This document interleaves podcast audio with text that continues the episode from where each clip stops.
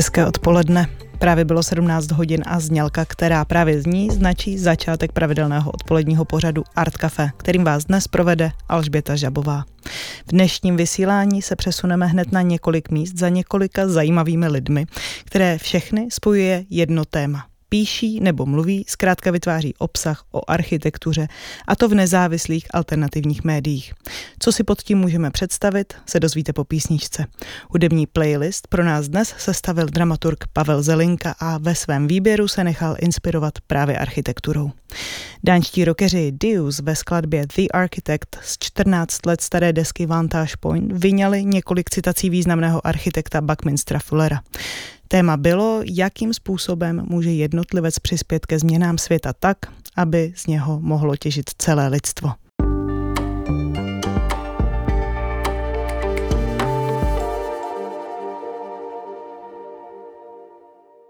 Doznívá nám skladba The Architect. Posloucháte Art Cafe od mikrofonu zdraví Alžběta Žabová. My si teď pustíme první předtočený rozhovor, který jsem pro tento pořad přednedávnem natočila. Mým hostem byl spisovatel, editor a tvůrce podcastu Charlie Clemo, který stál u vzniku mezinárodní platformy Failed Architecture, pro kterou píše a vytváří podcasty. Do Prahy přijel na pozvání Galerie Jaroslava Frágnera, kde měl na konci srpna přednášku o pracovních podmínkách architektů a možnostech sebeorganizace uvnitř oboru. On sám se angažoval ve združení, které se označuje zkratkou NAA. Ta má mnoho významů, ale my si pro začátek můžeme říct, že jeden z nich je Netherlands Angry Architects, nizozemští rozlobení architekti. Užijte si rozhovor. Thank you, Charlie, for uh, having this interview with me. Charlie, děkuji ti moc, že jsi udělal čas na náš rozhovor, kde budeme mluvit o platformě Failed Architecture a také iniciativě NAA. Failed Architecture platform and also NNA. Yeah, thanks for having me. It's uh, nice to be here. I, uh, Díky za pozvání. Rád mluvím o architektuře a zvuku, audiotvorbě a o tom, jak se tohle všechno prolíná. Radio making and, and how those all come together. So you arrived yesterday, right? For Ty jsi do Prahy dorazil včera, že? Měl si přednášku v galerii Jaroslava Fragnera a jestli si to dobře pamatuju, tak odjíždíš až v neděli. Jak se zatím v Praze cítíš? Jak na tebe město působí?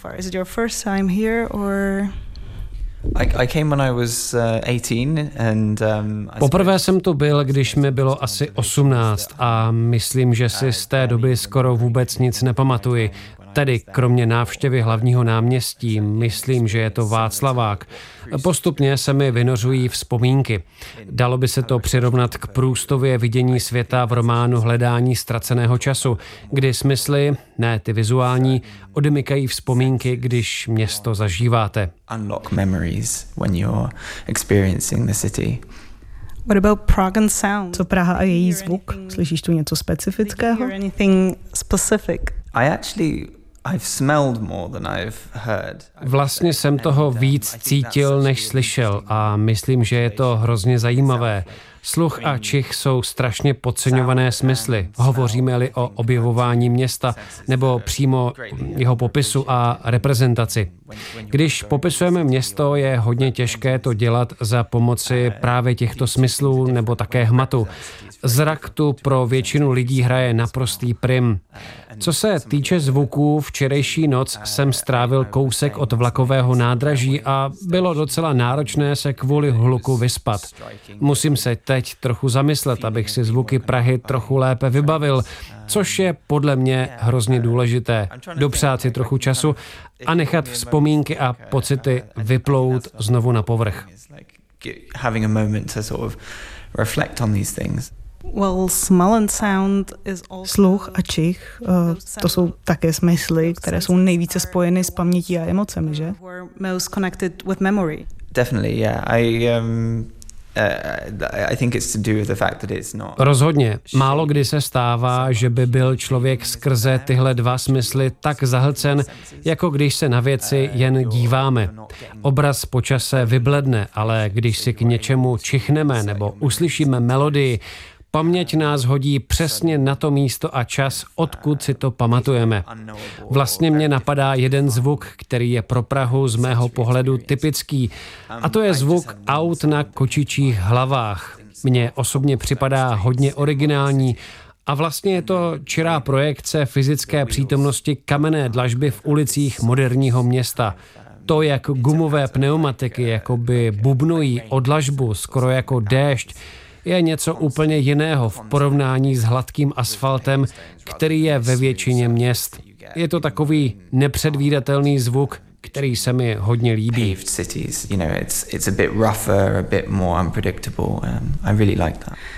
So back to failed architecture. Zpátky k platformě Failed Architecture v překladu nepovedená architektura. Vede mě to k velmi triviální otázce. A to selhává architektura? Uh, is architecture failing? Myšlenka failed architecture je v podstatě provokace. Všechno, co existuje v našem světě, je naplněno selháním a neúspěchem. Tak například každá budova, která existuje, v sobě nese sérii scénářů, jak mohla vypadat a fungovat, ale nedopadlo to. Ať už kvůli tomu, kolik by to stálo, nebo kvůli složité byrokracii. Asi proto je tak zajímavé se koukat na projekty, které se nikdy nerealizovaly. Dobrý příklad je třeba New Yorkský Central Park. Vzniklo tolik návrhů, některé opravdu divoké. Skrze to si můžeme uvědomit, že svět kolem nás není nevyhnutelný, že ho skutečně můžeme utvářet. My jako kolektiv dáváme formu prostoru i společnosti tak, aby se nám žilo lépe. Takže zpátky k failed architecture. Všechno provází neúspěch a je dobré si to připomínat. Samozřejmě to také naráží na problémy typu nedostatek bydlení, vysoké ceny bydlení. To jsou všechno obrovské faily. Things like the lack of housing for people, the cost of rent, all of these things are failures in a Failed architecture o failed architecture by se dalo říct, že je mediální platformou. Jak bys popsal současnou mainstreamovou novinařinu a jakou roli v mediálním prostoru hraje failed architecture? Failed architecture platform mission uh, with that. The problem with contemporary mainstream uh, architectural media Problém současných mainstreamových architektonických médií jsou peníze. Je to problém peněz. Je to problém, který řešíme také, abychom zůstali nezávislí. Mainstreamové architektonické mediální platformy řeší tenhle problém tak, že prodávají architektům a developerům prostor, což znamená, že v podstatě nemohou kritizovat projekty lidí, kteří si u nich prostor kupují. Pokud nebudeme mít nezávislá média, nemůžeme dát hlas lidem, kteří skutečně žijí ve městech. Ve městech, která jsou těmito architekty a developery navrhována. living in the cities that these architects and developers are. So I cannot not to ask Jak problém financování řešíte vy? Neviděla jsem ani neslyšela žádnou reklamu ve vašem podcastu. Odkud berete peníze? Does your funding comes from? Uh, well, a lot of our work is done voluntarily. Hodně naší práce je na dobrovolné bázi. Hodně editorů učí, jsou to kurátoři nebo se živí psaním. Máme nějaké granty od nizozemské vlády a máme také malou skupinu podporovatelů, kteří nám zajistí rozpočet na to, aby editoři a tvůrci našeho obsahu dostali alespoň malou odměnu. To je taky důvod, proč nevydáváme obsah tak často.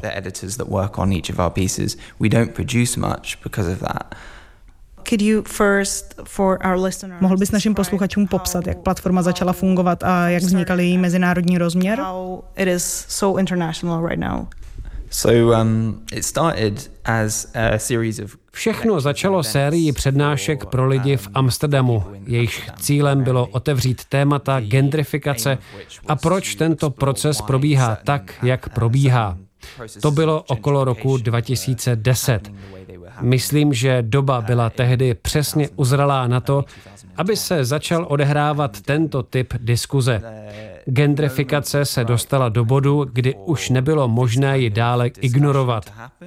Lidi z určitých částí města byli odsouváni, i když v tom místě žili dekády. Tenhle proces se ale děl všude po světě. Začalo se také komunikovat lidské měřítko ve městě. Byla to taky doba, kdy se rozjížděly sociální sítě a Tehdy bylo v celku snadné i pro nezávislé platformy oslovit velké množství lidí, obzvlášť pokud jste měli co říct. As an independent platform, if you had something valid to say. Is it different right now on social media? Je situace na sociálních sítích v současnosti jiná? Un, uh, unquestionably, yeah. Uh, the... Bez sporu. Například nejsme v poslední době moc aktivní na Twitteru, částečně kvůli tomu, jak se platforma proměnila ale máme také nesrovnatelně menší odezvu oproti době, kdy jsme na Twitteru začínali. V poslední době řešíme problém, že nás sociální sítě nezobrazují našim followerům v jejich feedu, protože se neprokazujeme jako člověk, jako osoba.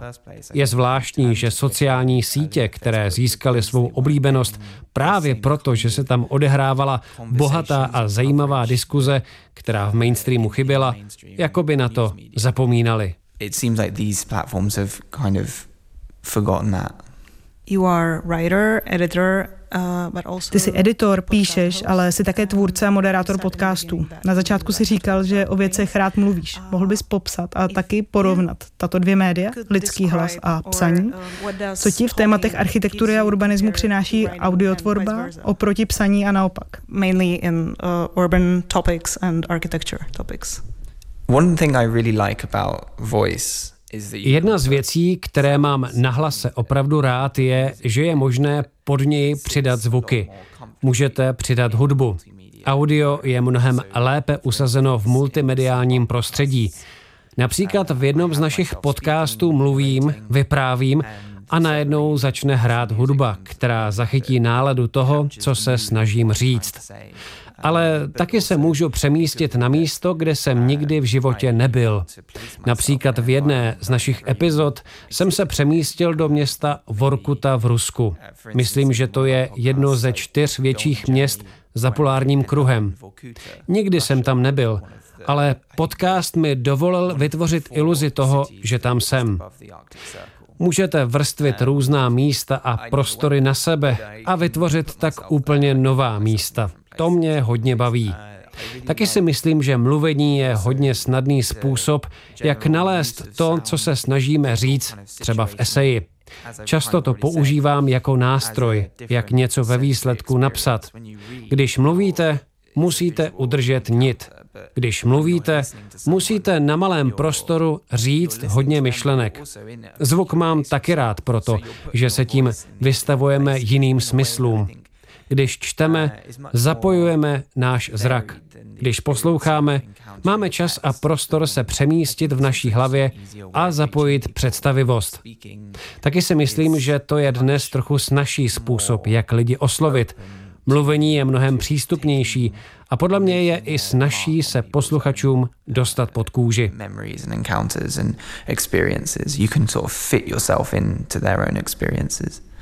And uh, all the visual stuff, uh, like photos. Jakou roli hraje ve vaší tvorbě vizuální stránka? Jak přemýšlíte nad grafickým designem a vizuální identitou? A jak vizuální obsah začlenujete do vašeho obsahu? I pro mě, jako pro moderátorku a audiotvůrkyni, je to velká otázka. Stojíme před rozhodnutím, jestli naše posluchače necháme scrollovat vizuálním obsahem, který jim k audiu nabídneme, nebo je necháme třeba jen zírat z okna dopravního prostředku a dovolíme jim, aby se jejich představivost rozjela na plné obrátky. keep their imagination running. The, the, yeah, we can't get away from the visual element. I mean, the way that... Ano, nemůžeme se od vizuálního obsahu úplně odtrhnout. To, jak dnes konzumujeme média, je především skrze internet a ten je prostě velmi vizuální.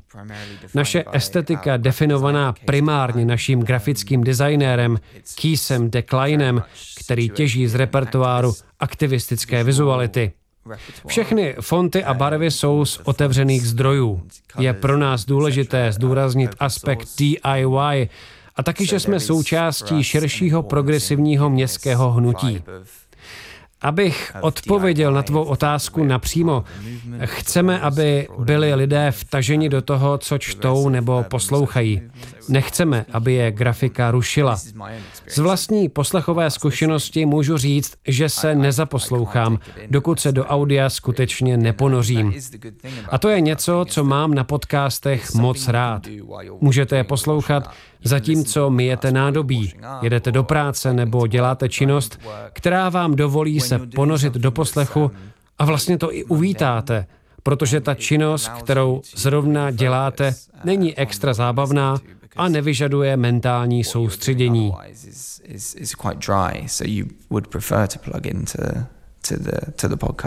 Right. Um, Včera jsme spolu mluvili a ty si mi z vašeho podcastového repertoáru doporučil epizodu s názvem Listen to the City, It's Trying to Tell You Something. Překladu, poslouchej město, něco se ti snaží říct. Musím říct, eh, že se mi ta epizoda hodně líbila. Mohl bys prosím krátce popsat, o čem tahle epizoda je a odkud se vzala motivace město uchopit právě takhle? Yeah, um, it's basically arguing that v podstatě přicházíme s myšlenkou, že můžeme město pochopit mnohem lépe nebo minimálně jinak právě skrze zvuk. Na začátku epizody nabádám posluchače, aby si sundali sluchátka a zaposlouchali se na pár minut do zvuků okolo nich.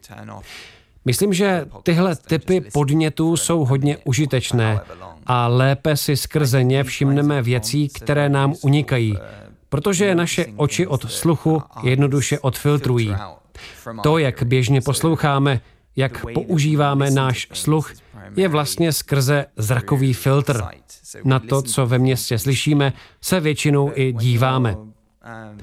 Ale když opravdu jen posloucháme, obzvlášť když posloucháme skrze rekordér nebo skrze telefon, mimochodem existují aplikace, které umí převést zvuk z mikrofonu přímo do sluchátek, vystavujeme se zvukům, které naše oči nefiltrují.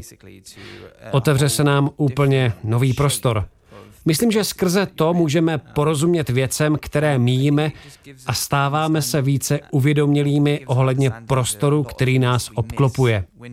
Poslouchání města, opravdu jen poslouchání, nám otevírá možnost být více všímavý k našemu okolí. To je v podstatě pointa téhle epizody. That's basically the point of the podcast. We're invited by Galerie Jaroslava Fragnera. Do Prahy si přijel na pozvání Galerie Jaroslava Fragnera, kde si měl přednášku o další aktivitě, které se věnuješ, a to je NAA. Popiš prosím posluchačům, co všechno se pod touhle zkratkou skrývá. it's too, that, that, several things, right? N, it's NAA, uh, which is like na NAA je NAE, což by se dalo přeložit jako ne, díky, nechci to dělat. Ale je to také akronym, který má mnoho významů, například Netherlands Angry Architects, nizozemští naštvaní architekti, Netherlands Architects Anonymous, nizozemští anonymní architekti, podobně jako anonymní alkoholici, protože Architektura je, myslím, pro spoustu architektů forma závislosti. A taky holandské nahet werk po práci. Nahet werk, uh, which is after work uh, in Dutch. And what that platforms Co tahle platforma dělá? Kdo se v ní angažuje a jak bys popsal vaši misi? What's the mission? V podstatě se snažíme upozornit na to, že architektura je práce a že architekti jsou pracující lidi. Mnoho architektů má stále pocit, že jejich práce je poslání a že skrze svou geniální kreativitu dají novou formu městům a společnosti, což je samo o sobě velmi problematická myšlenka. Hodně šéfů v architektonických firmách zneužívá tuhle morální touhu svých pracujících a výsledek je, že je neplatí dost dobře. Naše mise je združování pracovníků v architektuře, designu a městském plánování. Chceme je podpořit v sebeorganizaci. Věříme, že změna společnosti nenastane skrze výstupy a návrhy, které v práci vytvoří, ale skrze transformaci oboru. Aby se stal například mnohem méně závislý na fosilních palivech, nebezpečném získávání surovin z neobnovitelných zdrojů. Snažíme se, aby se architektura stala nástrojem pozitivní změny v kontextu globální změny klimatu, což se teď skutečně říct nedá. Stavební průmysl je zodpovědný asi za 40% produkce uhlíkových emisí a dalších brutálních těžebních procesů. Žádné množství nových budov tohle nezmění. Co to ale změnit může, je sebeorganizace a proměna stavebního průmyslu, což musí začít na lokální úrovni.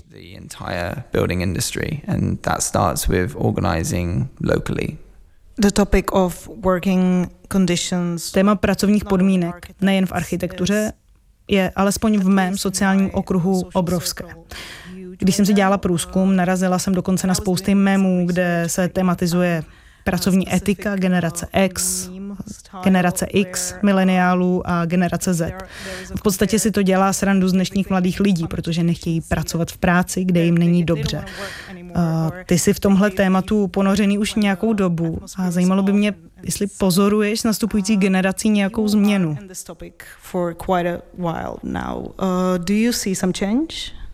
Generation Z, I think, Um, Generace Z je oproti těm předchozím mnohem více srozuměná s faktem, že nás naše práce nebude milovat na zpátek a že se jejich život netočí okolo práce. Nenachází uspokojení v tom nechat všechnu svou energii v práci. Myslím, že mileniálové byli vychováni, alespoň na západě, kde jsem vyrostl já, svými rodiči k tomu, aby dělali práci, která je baví, kterou mají rádi. Jejich rodiče často dělali práci, která jim sice dávala určitou míru zabezpečení a jistoty, ale často je nenaplňovala. Proto podporovali své děti, aby dělali práci, kterou budou skutečně milovat. A na to teď se svou optikou dívá generace Z, která vidí mileniály a jejich mizérii, ke které se dostali skrze moto Dělej, co miluješ. Výsledek je, že si stále spousta mileniálů myslí, že za to, co milují, nemusí být dostatečně ohodnoceni. Změnu rozhodně vidím, a nejen kvůli nové, nastupující generaci. Hraje tu také fakt, že i když pracujeme naplno, nežije se nám pohodlně, protože distribuce bohatství je extrémně nespravedlivá. Bohatí stále bohatnou a chudí, kteří denně pracují, dál chudnou. Nepřekvapuje mě, že se v téhle atmosféře myšlenkám, které šíříme, daří. Neoliberal capitalism to really sell itself uh, on its own terms. Yeah. Okay, um, my last question. Rozhovor bych uzavřela tím, že tě poprosím, abys posluchačům doporučil z vaší produkce konkrétní epizodu, o které si myslíš, že je bude bavit. We should all listen. Nedoporučím žádný podcast, který jsem dělal já, protože to by bylo trochu hloupé. Doporučím podcast mého kolegy Marka Minkiana o urbanismu datových center. Je to skvělá epizoda, která představuje skutečné fyzické podmínky dnešního cloudového internetu. Teplo, výkon, zvuky. Epizoda se odehrává uvnitř budovy serveru, kterou navrhli nizozemští architekti Bentham Crowell. Je to jedna z prvních budov tohoto typu, kterou navrhli architekti a společně objevujeme, jak to zní, jaký je to pocit. Hodně lidí zapomíná, že užívání internetu je závislé na obrovské fyzické infrastruktuře. Vlamovat se do podobných problematik je něco, co nám ve failed architecture dává velký smysl. A tohle se Markovi rozhodně povedlo. Takže data space urbanism. Yeah, so data space urbanism. Cool. Thank you so much for this interview. Moc děkuji za rozhovor. Uh, you're welcome. Rádo se stalo. Slyšeli jsme rozhovor s editorem, spisovatelem a aktivistou Charliem Clemou a nás čeká další skladba z dnešního hudebního výběru. Vztah širší domácí veřejnosti ke stavbám vzniklých během 60. až 80. let minulého století dobře charakterizuje skladba projektu Hermafrodit, který přezdil trefně architekturou ostrých hran. Tomáš Zavadil, který za projektem stojí v roce 1996 do temné elektroniky titulní skladby desky nazvané právě Architektura ostrých hran, zpíval. Bojím se domů, jejich oken, jejich tvaru a zakřivení.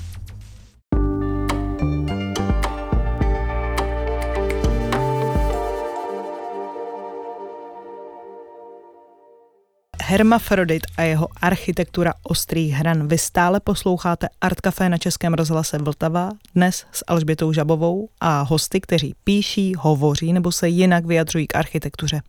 My se posuneme k dalšímu předtočenému rozhovoru, ve kterém uslyšíte urbanistu a výtvarníka Jana Trejbala, který se dlouhodobě zabývá transdisciplinaritou a uslyšíte také architektku a kulturní iniciátorku Zuzanu Stejskalovou.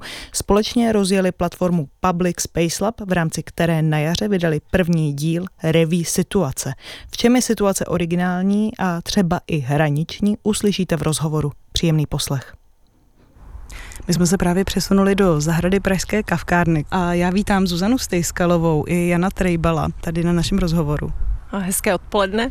Hezké odpoledne.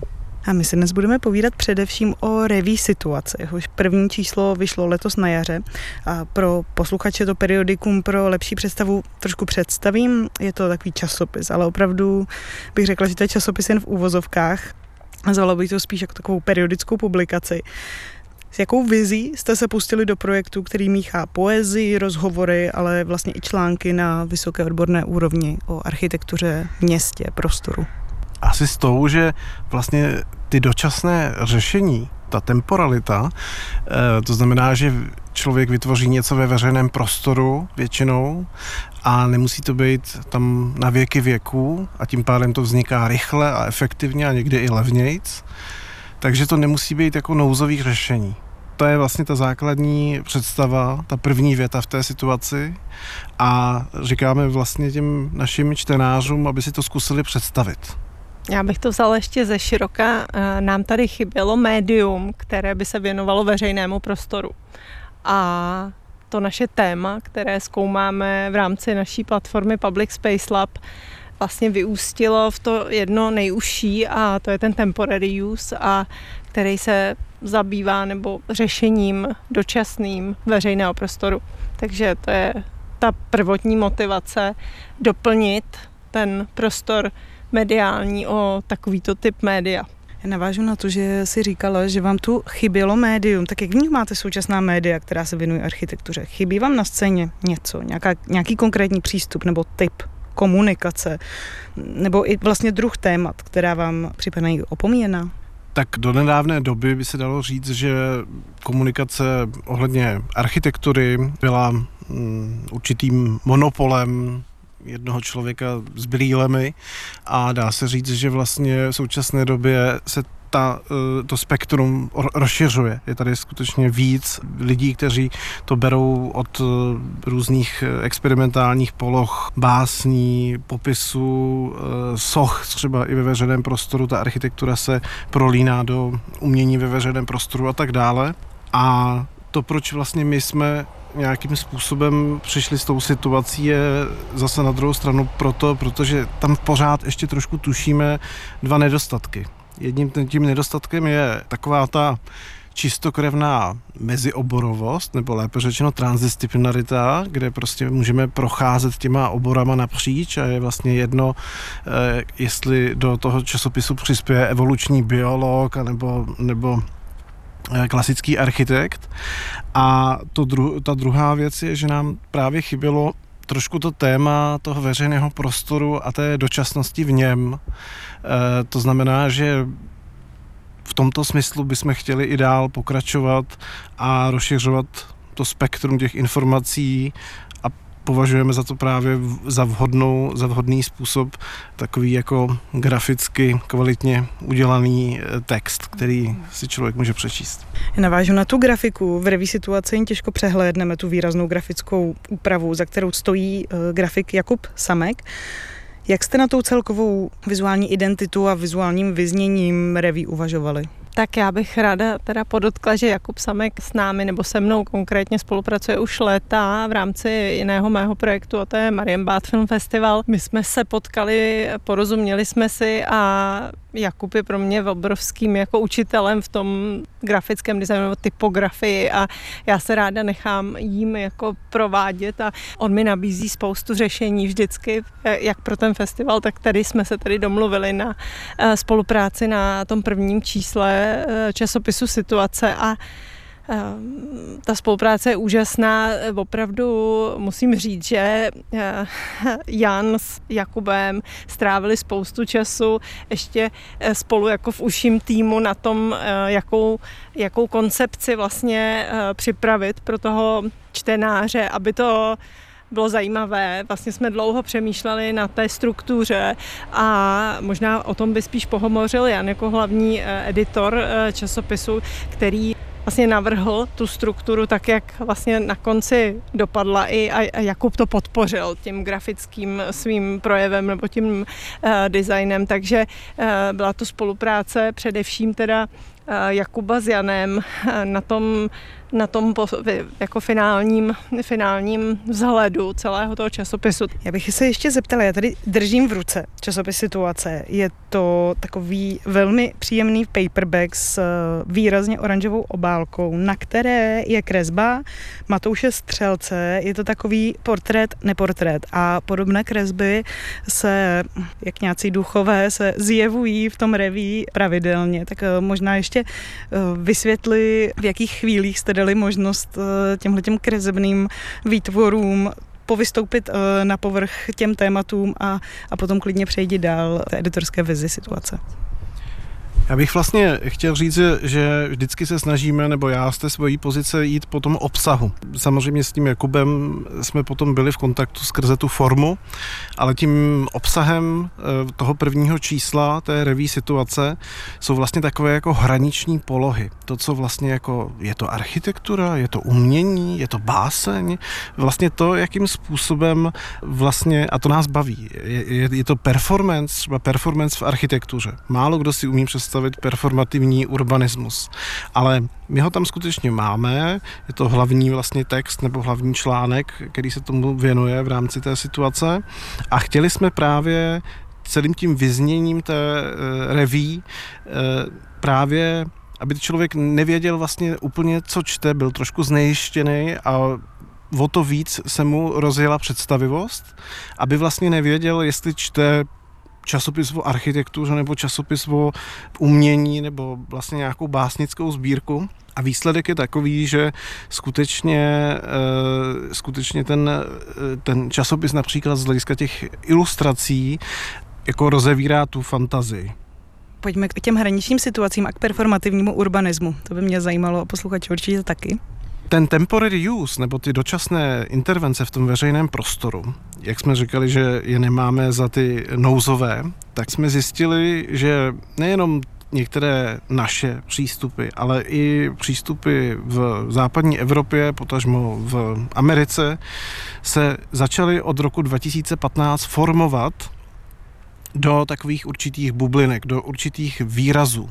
Něco jako uh, urbanismus uh, nebo veřejný prostor obohacený hrou, veřejný prostor, který je určený pro vyloučené lokality, veřejný prostor uh, právě, který je určený třeba pro performativitu. Ta performativita má tu obrovskou výhodu a ten Dimitri Schutter vlastně z Francie, kterého jsme tady i měli jako hosta u nás, eh, pracuje s tím jako velmi odborně tak, že aktivuje například francouzské brownfieldy nebo, nebo další vlastně rozvojové plochy ve městech dočasným způsobem pomocí eventů, pomocí akcí. A to je vlastně, by se dalo říct, de facto jeden z těch přístupů, eh, který rozvíjí tu, ten místní lokální potenciál a může mít dopad vlastně na tu eh, kulturní a sociální ekonomiku. Reflektujete nějak v situaci i um, takový vykřičník, který se vždycky uh, podle mě vznáší nad nějakým kvalitním dočasným využitím a to je gentrifikace, která velmi často nastoupí po nějakých eh, výtvarných nebo kulturních aktivitách v, v konkrétním místě a vlastně to oživí a zlepší to místo a samozřejmě to následně přiláká investory a ti lokální místní obyvatele mohou být eh, tímto procesem zkrátka odsunuti do horších míst. Suzano. Hmm, my se skrz tu naší iniciativu, dejme tomu tu Public Space Lab laboratoř, snažíme upozorňovat na to, že je důležité eh, mm, pojmenovávat ty příležitosti ještě předtím, než přichází eh, ten investor a nabízíme ty naše, tu naši konzultační činnost městům a obcím a městským architektům a snažíme se nabízet nebo pomoc při třeba mm, vzniku zadání, které, eh, které může navést toho potenciálního uživatele budoucího toho území na tu správnou cestu toho využití toho území. Takže uh, skrze těch těch přístupů je veliká škála, proto eh, jsme se rozhodli pro to periodikum, protože se nedokážeme popsat celou všechny ty možnosti v jednom čísle, v jedné knize, ale myslíme si, že ta věc je velmi živá a eh, ten způsob práce, kterými se tady snažíme nějakým způsobem popularizovat skrze ten časopis, se vyvíjí změnící se společenskou a ekonomickou situací v Evropě a myslíme si, že to téma je velmi aktuální, živé a přicházíme právě s tou nabídkou toho ještě jako možná vstupu do toho území ještě před tím, než začne být jako modifikováno tou klasickou cestou, která potom může vést právě k té gentrifikaci. My jsme se společně potkali na zahradě Pražské kavkárny, což je bývalý suchařský ateliér suchaře Bohumila Kavky. A je asi důležité říct, že i samotný ateliér vzniknul jako stavba dočasná. Jedná se o dřevostavbu ze 30. let. Ateliér, ve kterém Bohumil Kavka pracoval na jezdeckém pomníku Jana Žižky, který je dnes na Vítkově, eh, stojí uprostřed zahrady. No a právě v té zahradě se teď nacházíme a nejsme tu sami. Je tu spoustu objektů a staveb asi dočasných, které mají eh, právě pouze dočasné využití, tak eh, které to jsou a možná se k ním můžeme přesunout. Vstupujeme do proutkové kupole. Tak tato kupole eh, velmi jednoduchá, z proutí, vlastně vypletená, je dílem architektonického studia Raumlabor, kteří se dají vlastně taky počítat jako takový určitý nestoři eh, té, toho temporary use nebo těch dočasných staveb.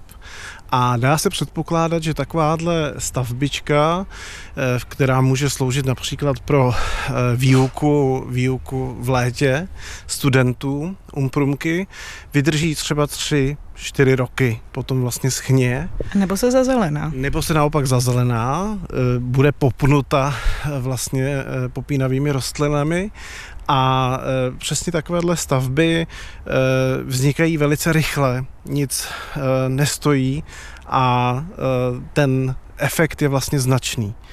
Takže jenom chci říct, že ať už tomu říkáme cirkulární stavby nebo dočasné využití veřejného prostoru, tak ten jakoby dojem nebo ta, ten efekt je jedinečný a myslím si, že se máme například od právě těch západních uh, ateliérů třeba co učit nebo jim uh, můžeme uh, postupně zdatně konkurovat. Hmm. ještě důležité dodat, že tato kupole dočasná vznikla ve spolupráci s studenty umění a architektury z Umprum, takže je to takové kolektivní dílo. Tak jo, já vám moc děkuji za rozhovor a loučím se s Janem Trejbalem i Zuzanou Stejskalovou. Děkuji, nashledanou. Mějte se krásně. Slyšeli jsme rozhovor s tvůrci reví Situace Zuzanou Stejskalovou a Janem Trejbalem a my tu máme další velkou poctu Buckminsteru Fullerovi, tentokrát z pera multimediální umělkyně Laurie Anderson ve skladbě The Big Top. V tichém rozjímání Laurie recituje příměr, který zaujal na jedné Fullerově přednášce. Když Buckminster Fuller přijel do Kanady, pokládal posluchačům stále stejnou otázku. Už jste někdy přemýšleli o tom, jak moc jsou vaše budovy těžké? Kanaděné to brali velmi vážně. Ukázali jim fotky kupolovitých měst, měst bez sklepů, bez základů, měst, která by mohla být během minuty přemístěna. Přenosných měst. Píseň Lori hrála poměrně často na svých koncertech. Na nosiči se poprvé objevila na živáku United States Live v roce 1984.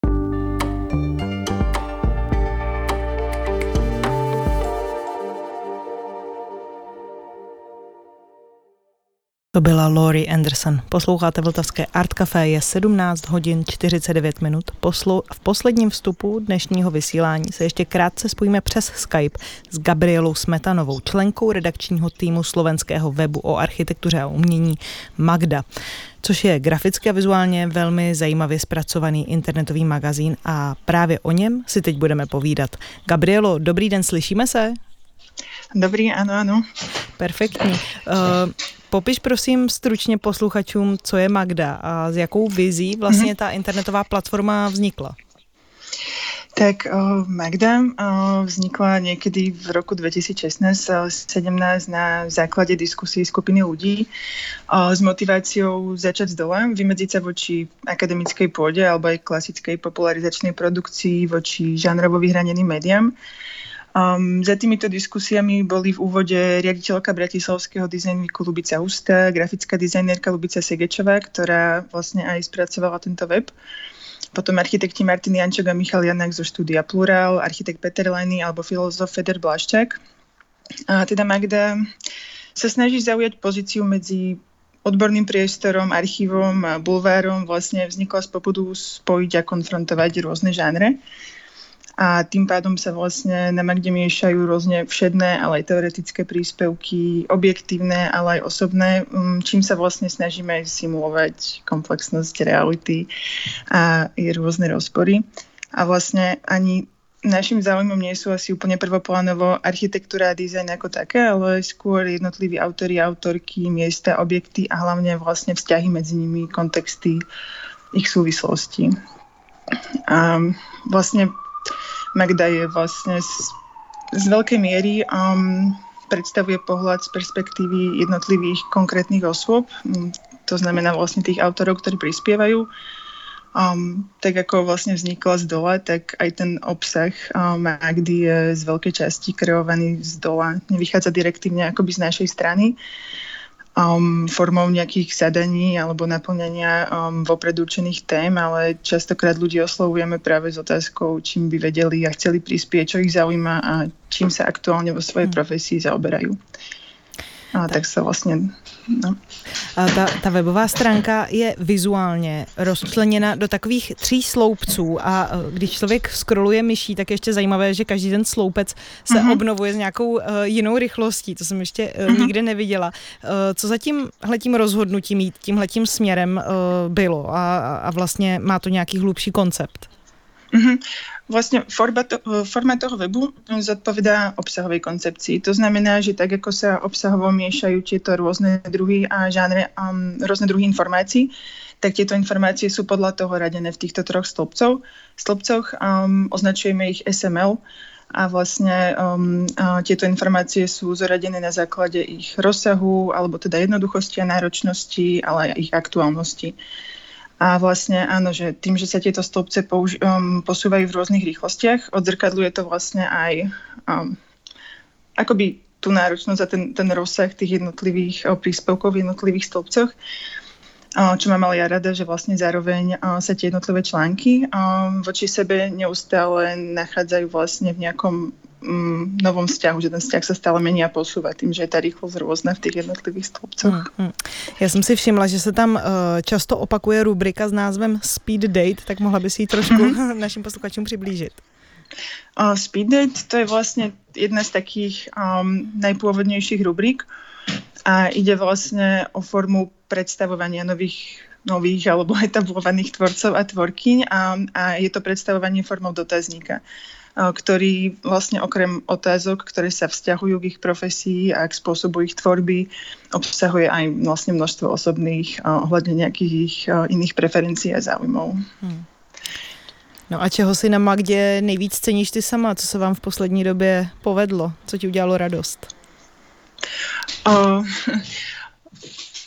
robí mi radosť vlastne um, za každým, keď sa nám um, podarí možno nejakým vytvoriť nejakú novú rubriku, lebo Magda je tiež zložená akoby z nejakých klasických rubrik, akými sú rozhovory, recenzie, eseje, až po nejaké viac experimentálnejšie a my sa vlastne snažíme aj tie pôvodné nestále nejakým spôsobom, častokrát formálne um, nejako meniť a spolu vytvárať hlavne s autormi, ktorých oslovujeme. A vlastne na Magde mám asi najradšej um, vlastne to, že tí jednotliví autory um, majú možnosť akoby um, si vlastne ten formát vytvoriť, um, aby to nejako zodpovedalo vlastne obsahu a tomu, čo chcú povedať. Hmm.